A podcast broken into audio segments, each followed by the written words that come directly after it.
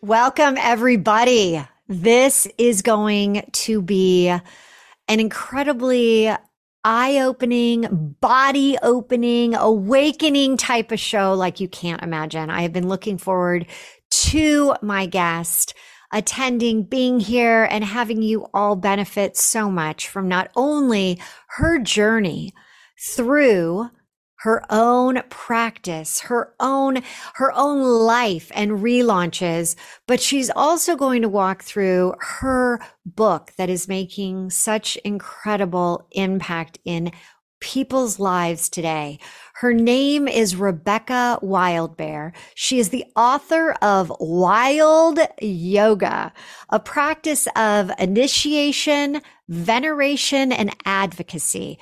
And this is all for the earth she is also the creator of a yoga practice called Wild Yoga. We're going to be hearing a lot about that, which empowers individuals to tune in to the mysteries that live within the earth community, dreams, and their own wild nature so they may live a life of creative service.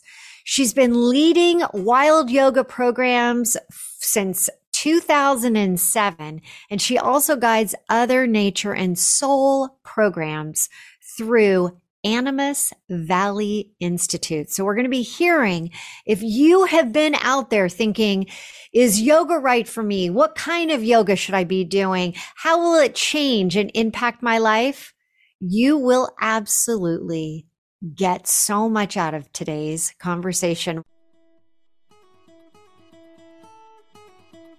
You're listening to the Relaunch Podcast, and I'm your host, Hilary DeCesar, best-selling author, speaker, and transformational coach, widely recognized in the worlds of neuropsychology and business launches, which cultivated the one and only 3HQ method, helping midlife women, yep, that's me too, rebuild a life of purpose, possibility, and inspiring business ventures. Each week, We'll be diving into the stories that brought upon the most inspirational relaunches while sharing the methods and the secrets that they learned along the way so that you too can have not just an ordinary relaunch, but an extraordinary relaunch. Rebecca, welcome to the show. So excited to have you here. Thank you so much. What a beautiful welcome. I'm excited to dive in. Well, and I love, I was saying Rebecca Wildbear. And I mean, here you teach wild yoga. I mean, this is like, we, I just feel like we are going to go to new levels today. And one thing that you, you are talking about, which I talk a lot about is that tune in. Too many people are tuning out and I know that when you were younger and the relaunch story that got you off into this totally different trajectory started because potentially you were tuning out and needed that reinforcement to tune in. So share with us about your relaunch adventure my relaunch adventure from uh for when you started and when you were in college and what happened and how that changed your life yeah, that's what I was imagining you might be referring to. That was the, I wrote about it in the introduction. And in many ways, I think it really was a kickoff in my life. I was diagnosed with cancer with non Hodgkin's lymphoma when I was 21. It was my senior year of college. It was right in the Christmas break between the two semesters. And uh, I was quite a achiever on campus. You know, it's not I, i'm not i'm sure i'm not the only young person to feel like a superhuman that's invincible that is so far from death that they can do anything. Mm-hmm. i was i definitely fit that category and what i was doing was just all sorts of things that i loved but and also working pretty hard. I was editor of the new college newspaper. I was very much of an activist in the kinds of things that i was writing or having written in the paper. I was involved as a resident assistant. I was in a student, philosophy, religious studies major, psychology double major, and writing minor. And so I was highly involved. And I say in that time, I was kind of making my body the slave to my mind's ideas about what I wanted to do. And I wasn't listening to the body. At that point in my life, I'd never done a yoga class. It was it was uh, 1994 and yoga wasn't that popular at that time. Mm-hmm. It actually mm-hmm. wasn't offered at my college um, until th- that senior year after I'd already been diagnosed. It just started to get be offered, and I went to my first class while I was going through chemotherapy. I had always been into sports and athletic and into the body in that way, but yoga is pretty different. There's things that are very similar about sports and yoga. They're both very in the body, but it's kind of a different way of being in the body. And so when I had this cancer, it it kind of knocked out my plans. I had to drop a couple of classes. I fortunately they helped me still be able to stay in my community, in my college community, but I had to drop a couple classes. I had to drop all extracurricular activities. How did you can we can we back up for a second? How did you even start to realize that you had something wrong with you? because you're going going going going i mean you're you're doing everything right you're pushing yourself to the absolute max did something actually happen where you're like, okay, I need to get in to see a doctor? Well, I went to a doctor at Thanksgiving break, you know, mm-hmm. right before you have two more weeks. I went to to a doctor because I had a cough and I thought I just had something and it was kind of better when I rested. It would be not quite as bad. But I was like, well, it's still around. So during Thanksgiving break, I went to the doctor and the doctor said, well, you just probably had a cold and now it's on its way out. So you know you're you're resting and you have a couple weeks left of school just rest and as much as you can. So i did and then of course when i went back to school and had two more weeks which were finals and turning in final papers it got worse again. But i was like well just keep going because you know it's two weeks and then you can you'll have um, like a month and a half to rest. Right. So that's what i did. And then um, after I went home for the holidays and then it was after the new year. It was around January 5th or so and I still had the cough. It wasn't horrible. It was better, but it wasn't gone. And I knew that I was going back to school in a few more weeks. And I thought, well, I should go back to the doctor because it's not gone and I don't know why. And when the doctor saw me again, he was quite concerned because he that it was still around and he said, "Well, he he tested me for asthma and he took an x-ray of my lungs mm-hmm and that's when he presented a few different options that of what it could be. He said it's not a cold. He said he wasn't saying it was cancer but there was a lot of options like non-cancerous tumors. He said you could just have an odd shaped heart. But earlier in my life i'd had a, a heart scan done and so i knew that wasn't a possibility because somebody would have mentioned it then. Mm-hmm. Um, so when I drove home after that doctor's appointment, I knew, like, I just had an intuitive feeling in my bones that it was cancer. There had been, been even a time before that that I was laying on my side and I had sort of a pokey feeling inside, mm-hmm. you know, my chest. When I laid on one side, I could feel something sort of poking, and I thought, gosh, what if I have cancer? You know, those kind of thoughts. And then I thought, oh, well, that's ridiculous. You're healthy. You're 21. Right. So, but I had, I think it was a week after that, I had a CAT scan that would like really in detail look at things at that time cat scans were what they use and um, i could tell after the cat scan that i had cancer even though they didn't officially say it i saw the the scanner's face and he couldn't oh. look me in the eye and he sort of probably wasn't even supposed to tell me but he just said well you know it's cancerous and you know because the ends are are are frayed and not contained and your best hope is that it's a known kind rather than an unknown kind a known kind that they have a treatment for. Interestingly my parents didn't hear that in the conversation and they were still hoping it wasn't cancer. So we went home and we had a conversation and it was a kind of a awkward thing because they were hoping it still wasn't cancer. And i was like well he said it was that i just need to hope that it's you know a, a known kind. So right. so we just had to pause our conversation. And then i went for a section biopsy Mm-hmm. And that's when they found out it was cancer, and they found out the particular type, non-Hodgkin's lymphoma. It was a what fast. That? Yeah, what what exactly is that for those that don't know? Um, it means uh, they divide lymphomas into Hodgkin's and non-Hodgkin's because so many types of cancer are Hodgkin's, mm-hmm. um, which is a very specific type. So they just kind of like non-Hodgkin's just means it's not that one type. There's actually lots of different types mm-hmm. of non-Hodgkin's lymphoma. And uh, my doctor, I went for a couple different, I went to two different doctors because it's recommended you get second opinion. I lived in Maryland and we ultimately chose Johns Hopkins University. They had quite slightly less invasive procedures. The doctors were kind and they were willing to show me the research and talk about numbers. Sometimes people don't do that with the patients. The other hospitals that I looked at, they didn't want to talk about statistics and numbers and mm-hmm. had much more chemicals and invasive procedures than even this one was.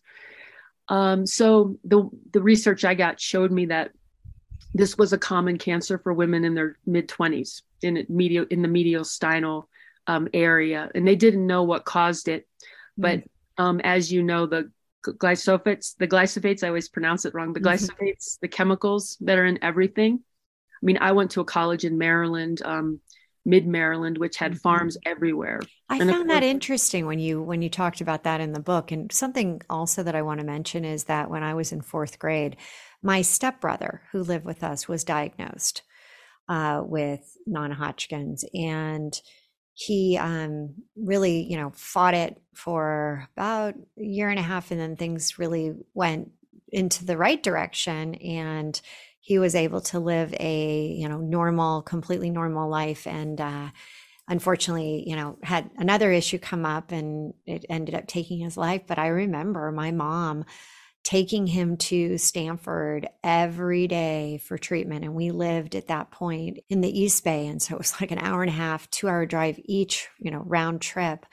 And it, it, it's an intense, and he was also very young. Um, and you, you said, you know, this is something that does occur in, you know, women when they're in their 20s. It's just so crazy to think about that. And you having, this you know i'm i'm i'm doing all these different things at school and i'm so busy and i'm loving life and really taking every ounce of what life had and then you're just kind of stopped in your tracks. And as you describe in your book about the chemicals and about where you thought that this came from I, i'd love for you to share more about how you how you kind of came up with that idea that potentially it was from all of the pesticides and the chemicals? Well, at that time in my at that moment in my life, I wasn't aware of them, and I didn't actually realize that part till later, um, when I started becoming more environmentally aware of the you know some of the details like that of what's in my environment and reading that they're on the golf courses which we had a golf course at our college that i walked on regularly. And they're in the parks um, and they're on the railroad tracks. There was a railroad that went right through my college town and i walked on it all the time. They're on the farmlands you know and i would go for walks a lot of time in all of you know i love nature. So i would walk all the time through all these places and i had no idea that, Isn't that crazy? Isn't it crazy, yeah. Rebecca? Here you're trying to do something good for yourself. You're outside, you love nature, and there's all these chemicals. And you said the railroad. What I understand the fields and the pesticides and the chemicals, but what would be on the railroads? I'm I'm not actually sure. I just know that I looked online and I yeah. asked where are these chemicals located because yeah. I thought maybe it was just the farmland. That's kind of what that my makes sense. And I was like, okay, I get that because they use all of those sprays and things to kill all of the different bugs and weeds and but yeah, it's just interesting. Like everywhere you're mentioning, like everywhere you were going, there were additional chemicals that were bombarding your system. Yeah, I mean, there were in the parks and the golf courses. I mean, it almost seems like there wasn't any place outside I was walking where they weren't. Well, you know, that golf course thing is a really interesting. You see so many people out on the golf course where they put whatever they're eating down on the grass thinking oh it's so you know great it's beautiful grass and all that and you just don't know what chemicals have gone into the water supply that's or even sprayed to make it look like that and you know how often which cigars are so nasty in itself but how often you see a guy put his cigar right down and you're like oh you know and we were in we were in cabo and this guy put it down and i was thinking god I don't know. I'm not sure what kind of water they're watering this with, but I'm not sure I would put down something that I'm putting into my mouth. So yeah, I get, I get it's it's everywhere. But you also was it that I read um, either in your book or I did some research that more people in the same area were getting sick or were coming down with it? there was a there was two other students in my college that had lymphoma uh, and it, my college was small, like 1,200 people, mm. and uh, one of the one of them died. he got lymphoma, an unknown kind, and he died. And uh, another friend of mine, she had Hodgkin's lymphoma, and she she lived through it.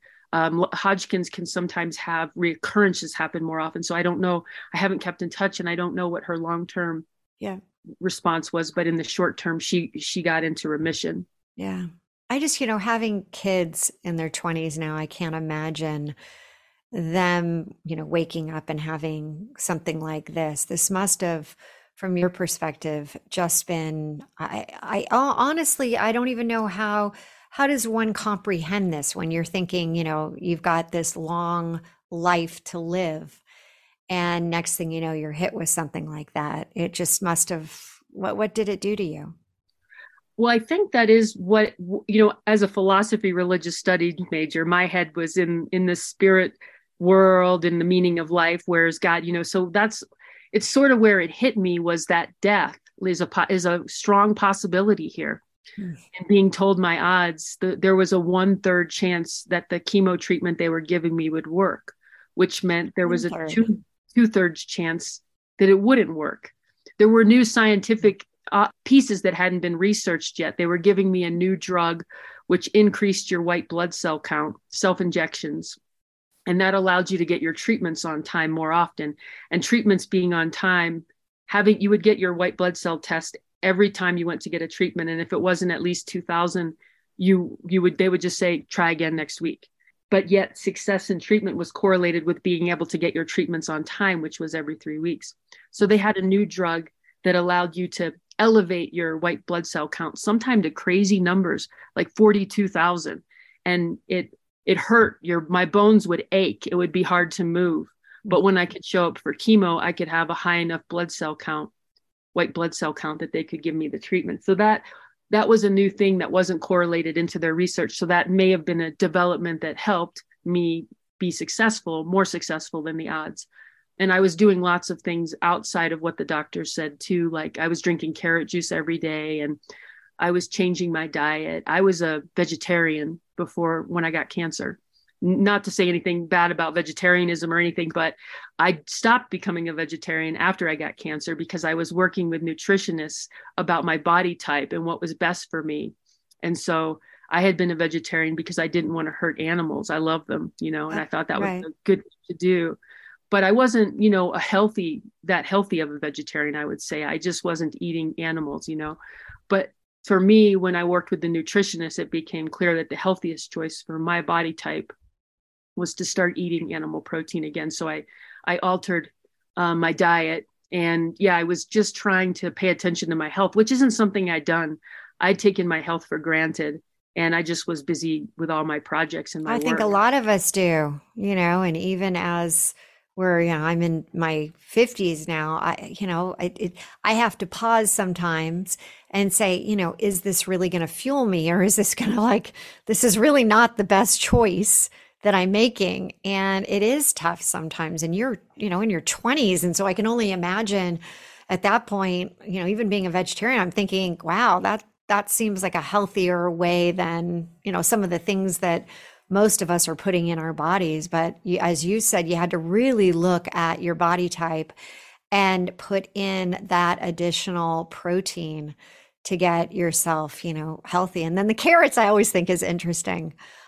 I, I, I think it was uh, something on Netflix where they talked about what specific, you know, you should be eating to really elevate yourself and to try to get away from the toxins. And they said a lot of carrots and a lot of um, the big, deep, dark green, leafy. Mm. Leafy products too.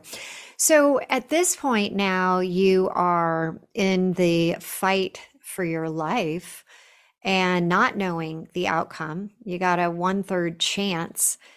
What did you start doing in order to, as you said, you know, you're, you're eating better? What else was was going on? Well i was i was slowing down because i wasn't allowed to do as much. I had to drop classes. I had three classes with no extracurricular activities. That was an unknown schedule for my life. And i was still allowed to live in the same community where i was. So I actually, you know, I was like looking around at trees and I was just sitting and contemplating more. And with death possible, you re- I was really thinking about, well, what if this is these are my last days here? You know, what what what am I focusing on? And I was remembering the ways that I was working or pushing myself and kind of regretting that, like, oh, that's not really they might have been important goals, but that's not really the way I want to spend my days. That, you know, I want to enjoy the beauty of life. And I was seeing seeing the beauty more in nature, just even in the trees or the sky or the sunset or the places around me and i was i was starting to have a sacred experience because i as a philosophy religious studies major i was originally a philosophy major and then i changed it to philosophy religious studies because i was like well philosophy is a bunch of thinking. I don't what's where's that going to get me? Right. and the religious study had this meaning at the heart of it like what people different cultures worldwide found the most meaningful. And that was like oh well that's really what i want to study about Mm. you know, Rebecca, we're going to take a quick break. And when we come back, I want to hear more about this and also this connection with nature and how through yoga and nature you were able to work yourself back into being a healthy, empowered, full body woman and embodiment of everything. So when we come back, we'll jump right into that. Thank you. This episode is brought to you by my very own labor of love, my most recent book, Relaunch. This book is a collection of my stories, other stories, and is a motivational guide to living a new 3HQ lifestyle, sparking your heart to ignite your life. It's available for purchase via Amazon. Get ready to try on the 3HQ method that I've been using for years throughout my entire life, reaching the next level in all areas, both professionally and personally. Get your copy today at www.therelaunchbook.com. Welcome back, and I am here with Rebecca Wildbear, and we're talking about her relaunch that took her from having non lymphomic basically Hodgkin's of a cancerous type to being able to tap into unknown unknown areas of health and wellness based on necessity and Rebecca, it is so great to have you here sharing your story. And we're going to start talking about your book and your passion behind it. But I would like to understand you were talking before we took a break about the degrees you had and why you felt it was so important to bring in the religious section as well. Is that correct? That that was something that you felt that you needed to make sure was included? Yeah, I would say exactly, and that's a big part of what wild yoga is as well. And we'll we'll dive into that in a moment. But in that moment of having cancer and being in that situation, I would say it's the moment that I found a direct relationship with the sacred, what I would call the sacred, which you could use under many names. And before I had cancer, I I definitely felt the sacred in nature. Like nature has always been holy to me. Mm but I couldn't feel the sacred in myself and I couldn't really feel it anywhere else, you know. And when I had cancer, I did. It it woke me up um, to suddenly because I was slowed down and going inward and facing death. Suddenly, I saw something in myself. I contacted something sacred in myself, something precious that was kind of kinesthetic and hard to put into words um, I I think of it as as contact with my soul, even if I couldn't quite see the image at that point or the details. Like I I knew it existed. Like wow, there it is. I feel it palpably in my body. There's a presence here. And I could also feel it outside myself too, like in the room, in the space. And I could, I feel held held by something. People were praying for me. And I wouldn't have been one that said, well, I, I'm sure prayer works or anything like that. Mm-hmm. But I could say now that I really do believe prayer works, whatever kinds of prayers are happening, maybe all the different kinds, people thinking of you, sending energy, Absolutely. asking. When you think about thoughts and emotions have energy. And when they're putting out, that's why I love the idea of never feeling sorry for somebody. Oh God, they've, you know, that poor woman or that poor guy just never, you know, gets any good luck because what you're really doing is energetically putting more of that bad luck, that bad energy on them versus being like, you know what? I wish that person. I pray for that person. I, I am I'm sending love. I'm sending enlightened energy towards them instead of the doom and gloom of, oh my God, that guy can't get a break or something like that. So I think that there is a lot of power behind whether you call it prayer or whether you call it something else, but sending somebody the light, the energy, the love that has a higher vibrational level. Mm-hmm. Yeah, and I could feel it being the recipient of it. Mm. Uh, like I felt like people must have been sending, you know, the the sacred in my direction because it was just so palpable inside me and and all around me that strangely even though i hate hospitals and i hate being physically sick and i wouldn't wish it on anybody i felt a strange sense of joy that I had never experienced before.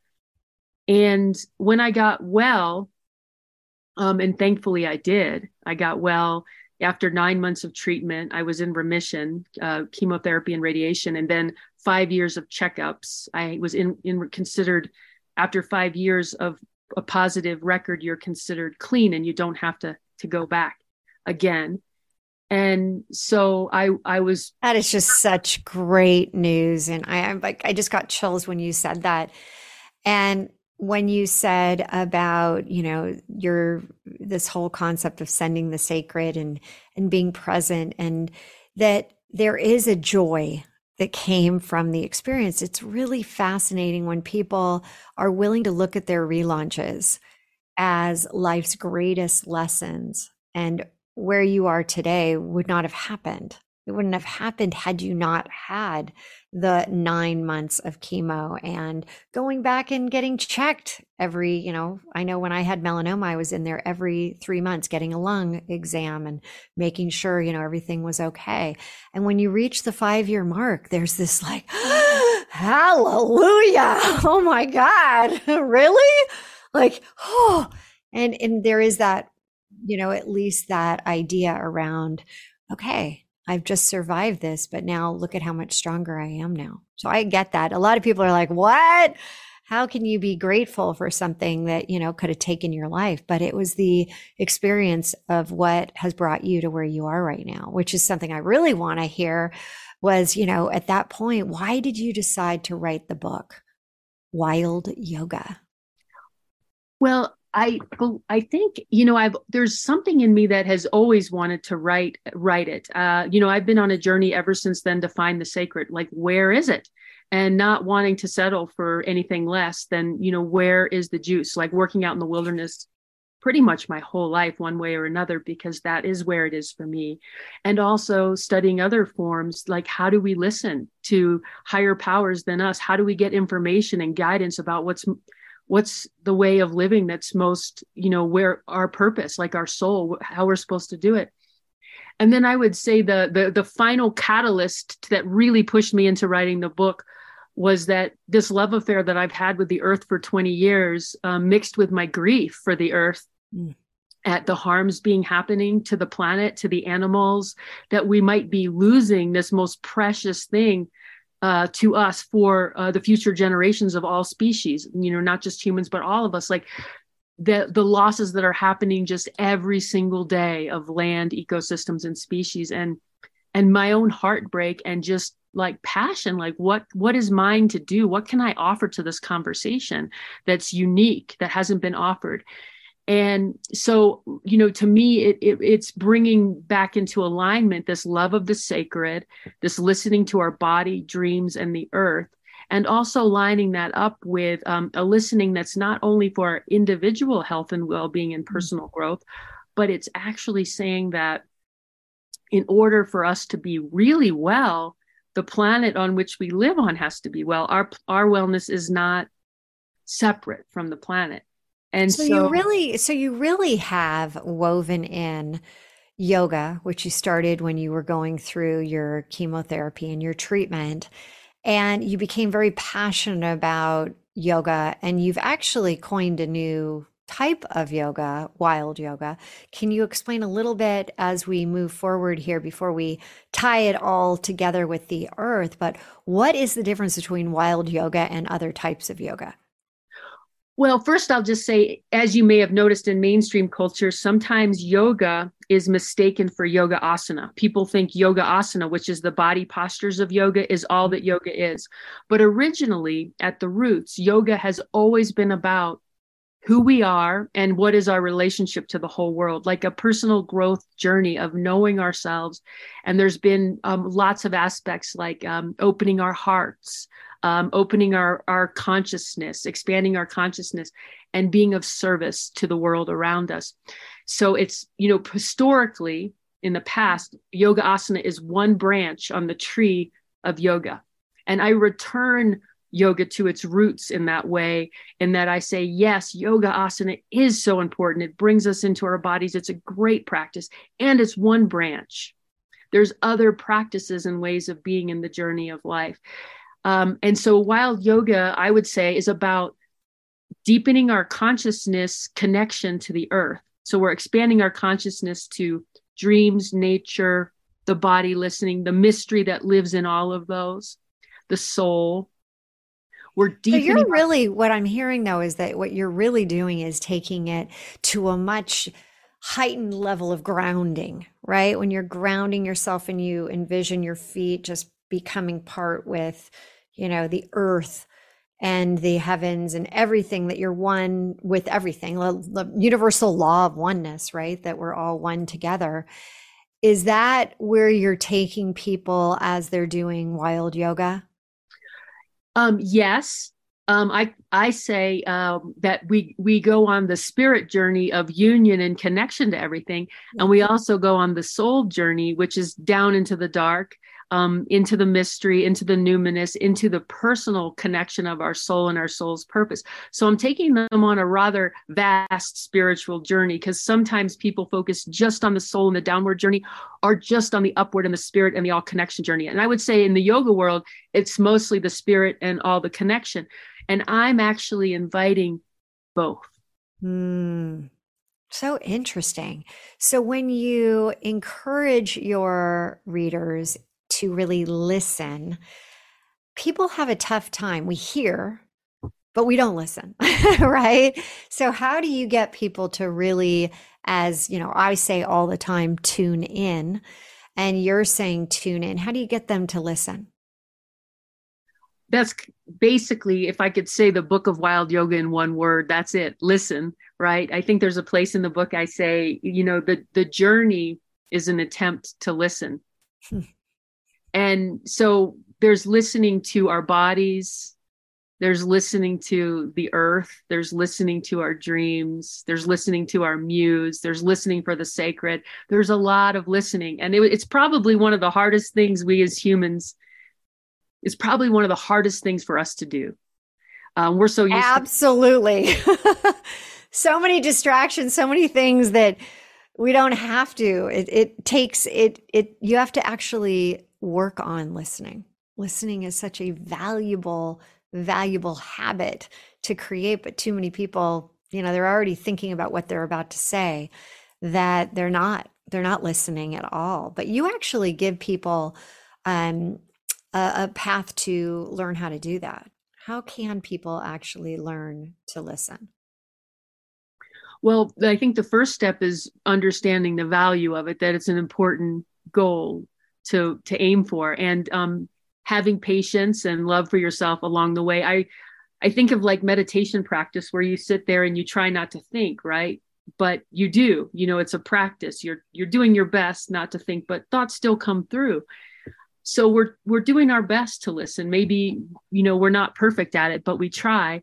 And some of that is also about and it's similar to mindfulness practice emptying our minds making space when we're when we're already full of like we already know the answer and we're already full with our list of what we're doing or what, how we're living or what's important there's not much space for the mystery or curiosity for listening.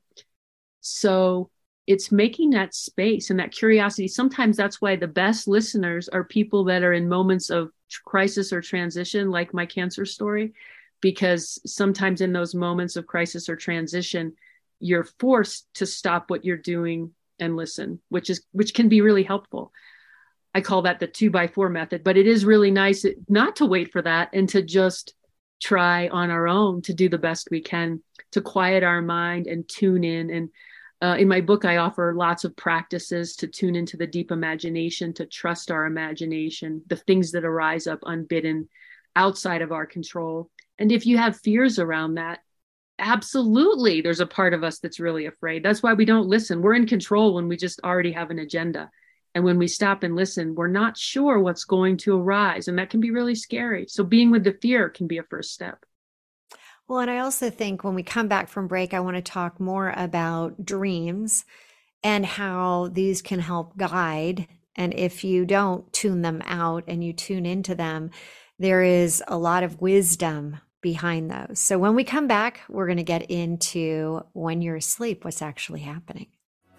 This episode is brought to you by my very own Labor of Love, my most recent book, Relaunch. This book is a collection of my stories, other stories, and is a motivational guide to living a new 3HQ lifestyle, sparking your heart to ignite your life. It's available for purchase via Amazon. Get ready to try on the 3HQ method that I've been using for years throughout my entire life, reaching the next level in all areas, both professionally and personally. Get your copy today at www.therelaunchbook.com.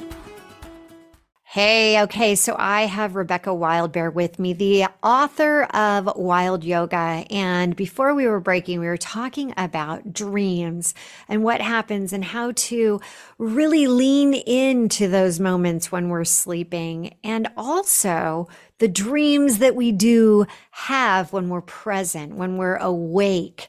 And so, Rebecca, I'd love to get your ideas and opinions around dream state that you keep mentioning and the dreams that we envision for ourselves.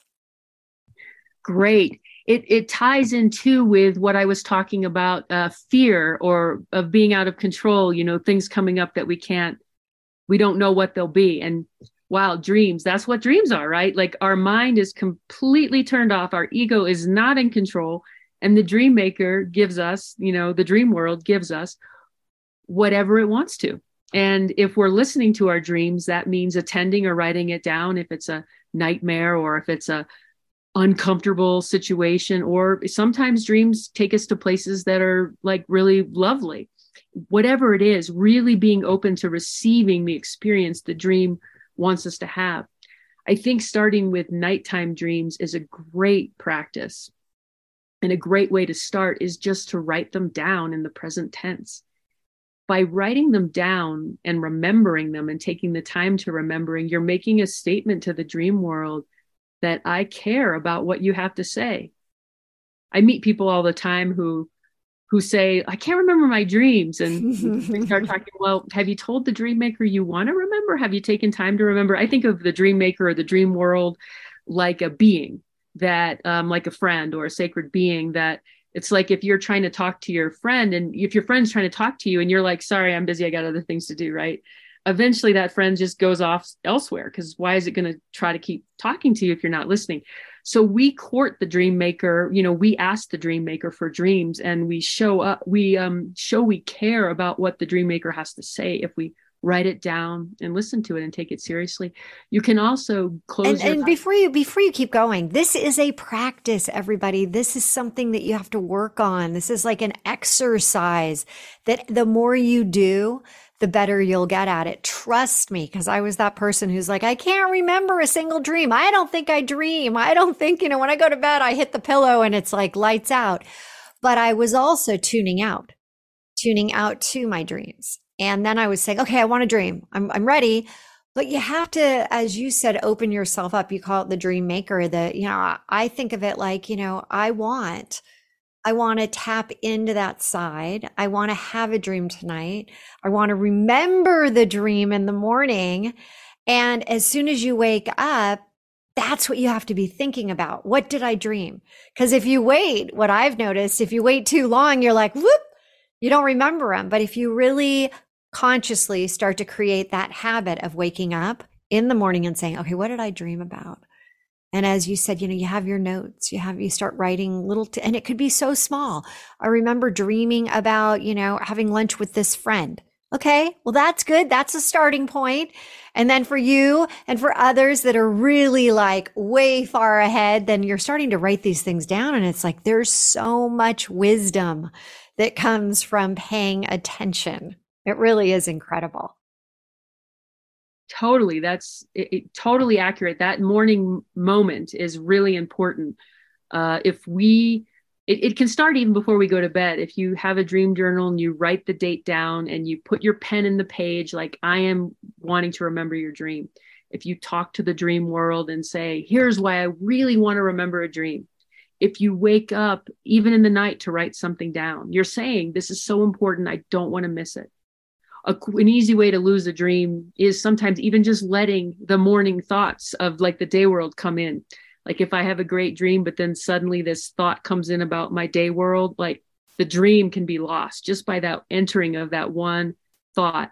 So I try to just stay, keep my eyes closed, stay in the same position in my bed, kind of linger in the dream, maybe relive it, re experience it, go through it again before I open my eyes, move or make, um, you know, move toward the page to write it down. It was either Thomas Edison or Benjamin Franklin who actually had this practice and said, I'm going to bed. I want to, you know, he was talking to the subconscious. I want to have images and dreams around what am I missing in what I'm inventing, what I'm creating? Help me understand. So he would actually go even one step further and ask the question that in dream time, this is what I want answered. I mean, this is not something that is new and woo. This has been, this has been like people are using this to solve some of the biggest mysteries and questions that are being answered these days. It's an incredibly valuable practice. And I am still on that path. I am still trying to get better at it because it is, I know there's so much more. And I, I love what you said about, you know, you put that pen to the paper the night before you put the date and even you know writing down just a little of what you're trying to get answered and then in the morning you have it right there if you have your phone right on top of it you're like oh that's what i need when you're turning off the alarm. So I think I love that. That's really good, Rebecca. So what do you what do you do then in terms of how your own practice? Is there anything more that you're putting out there that we haven't discussed? Yeah there's more you can do with dreams. You know the one of the major pieces is is is spending time with them. So if i write down my dream in the morning even if i took the time out you know the 20 minutes or whatever it took to stay focused and do that but then i go on with my day and forget about the dream the entire day and then go but go to bed the next night and never even remember what i wrote that still can be a missing opportunity. So i like to try to remember the dream when i can throughout the day. You know is there a moment it might be a moment when I'm like waiting in line, you know, or it might be a moment when during my lunch break where I have and I can go for a walk and sit back.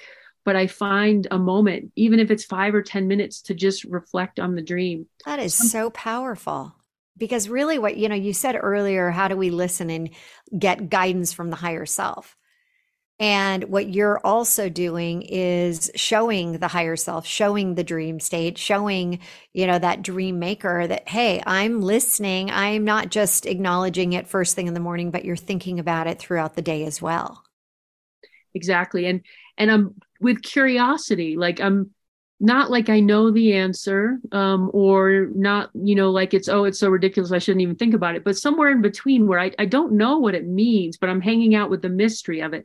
A great question that I love working with with a dream. If I could just work with one question, it would be, um, what's the dream maker or the dream world wanting me to experience by having this dream? What's the why have they created this whole drama? mm. is it a particular emotion? Is it a particular situation? Is it scene? Why are what are they trying to get me to experience? And then kind of a second sort of question is i wonder why they'd want me to experience that. Ah that's good.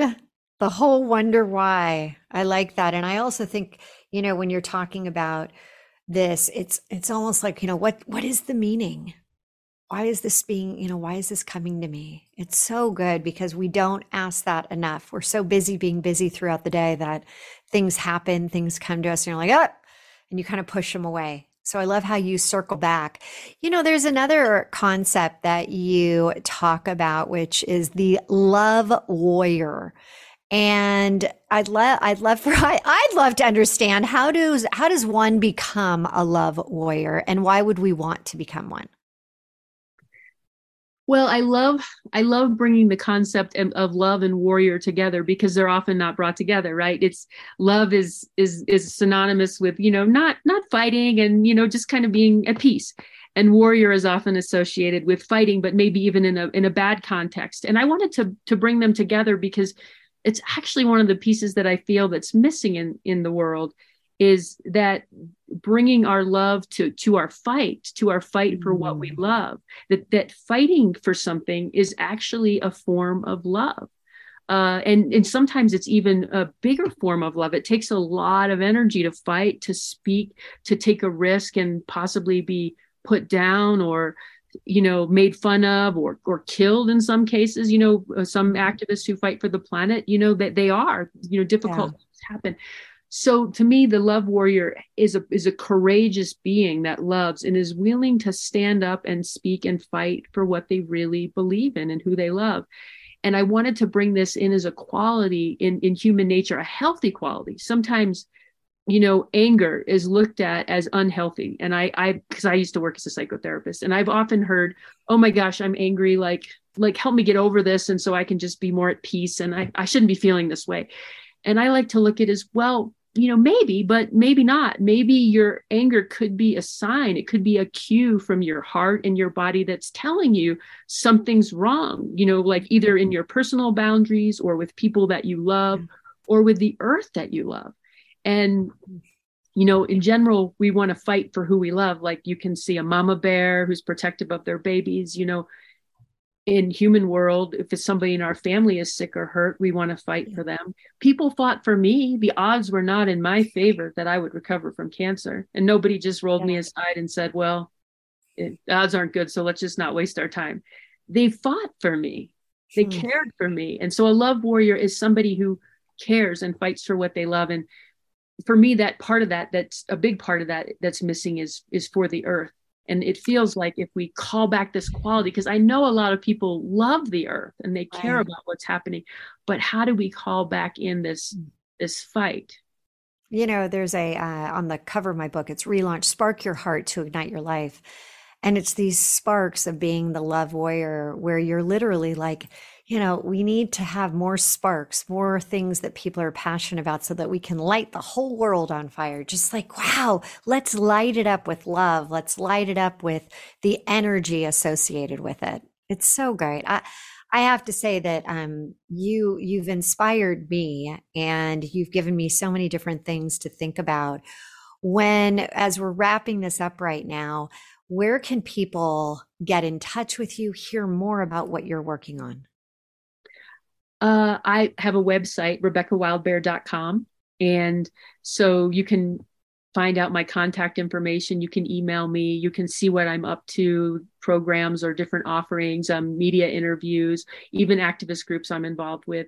So feel free to visit that. Or um, I'm on Facebook too. So if you want to message me or engage with me there too, that's another platform. Well, and always your book is available on Amazon as well mm-hmm. wild yoga. And as you think about the last message that you'd like to send people off with, what would you say to them? Well, I just want to bring together a couple pieces of what we've talked about, about you asking the dream particular questions and us talking about dreams and love warriors. One of the things that I touch in on my book is that when we look at the the crises and the problems of our world, those can be things we can ask the dream maker. We can ask particular questions of our own crisis and of our own challenges in our own individual lives. But we can also ask bigger questions too, like what can we do about uh, dying ecosystems and you know dying species? How can I make a contribution? We can seed the dream ceremonially with just that question and that wish. And then listen to the response we get as a kind of response to that question. That's so good. Well, I have thoroughly enjoyed having you. And as we wrap up, and for so many people, when you start to think about putting yourself out there and hearing and being one with nature and allowing yourself to just be so that you're not only hearing, you're listening. You're listening to your body. You're listening to your own inner wisdom. You're listening to your own 3HQ, getting out of your head into your heart to tap into your higher self. We've recently just opened up the doors to an incredible annual event, the Relaunch Retreat. You can find all information at www.therelaunchretreat.com. It's happening in May of this year in Boulder, Colorado.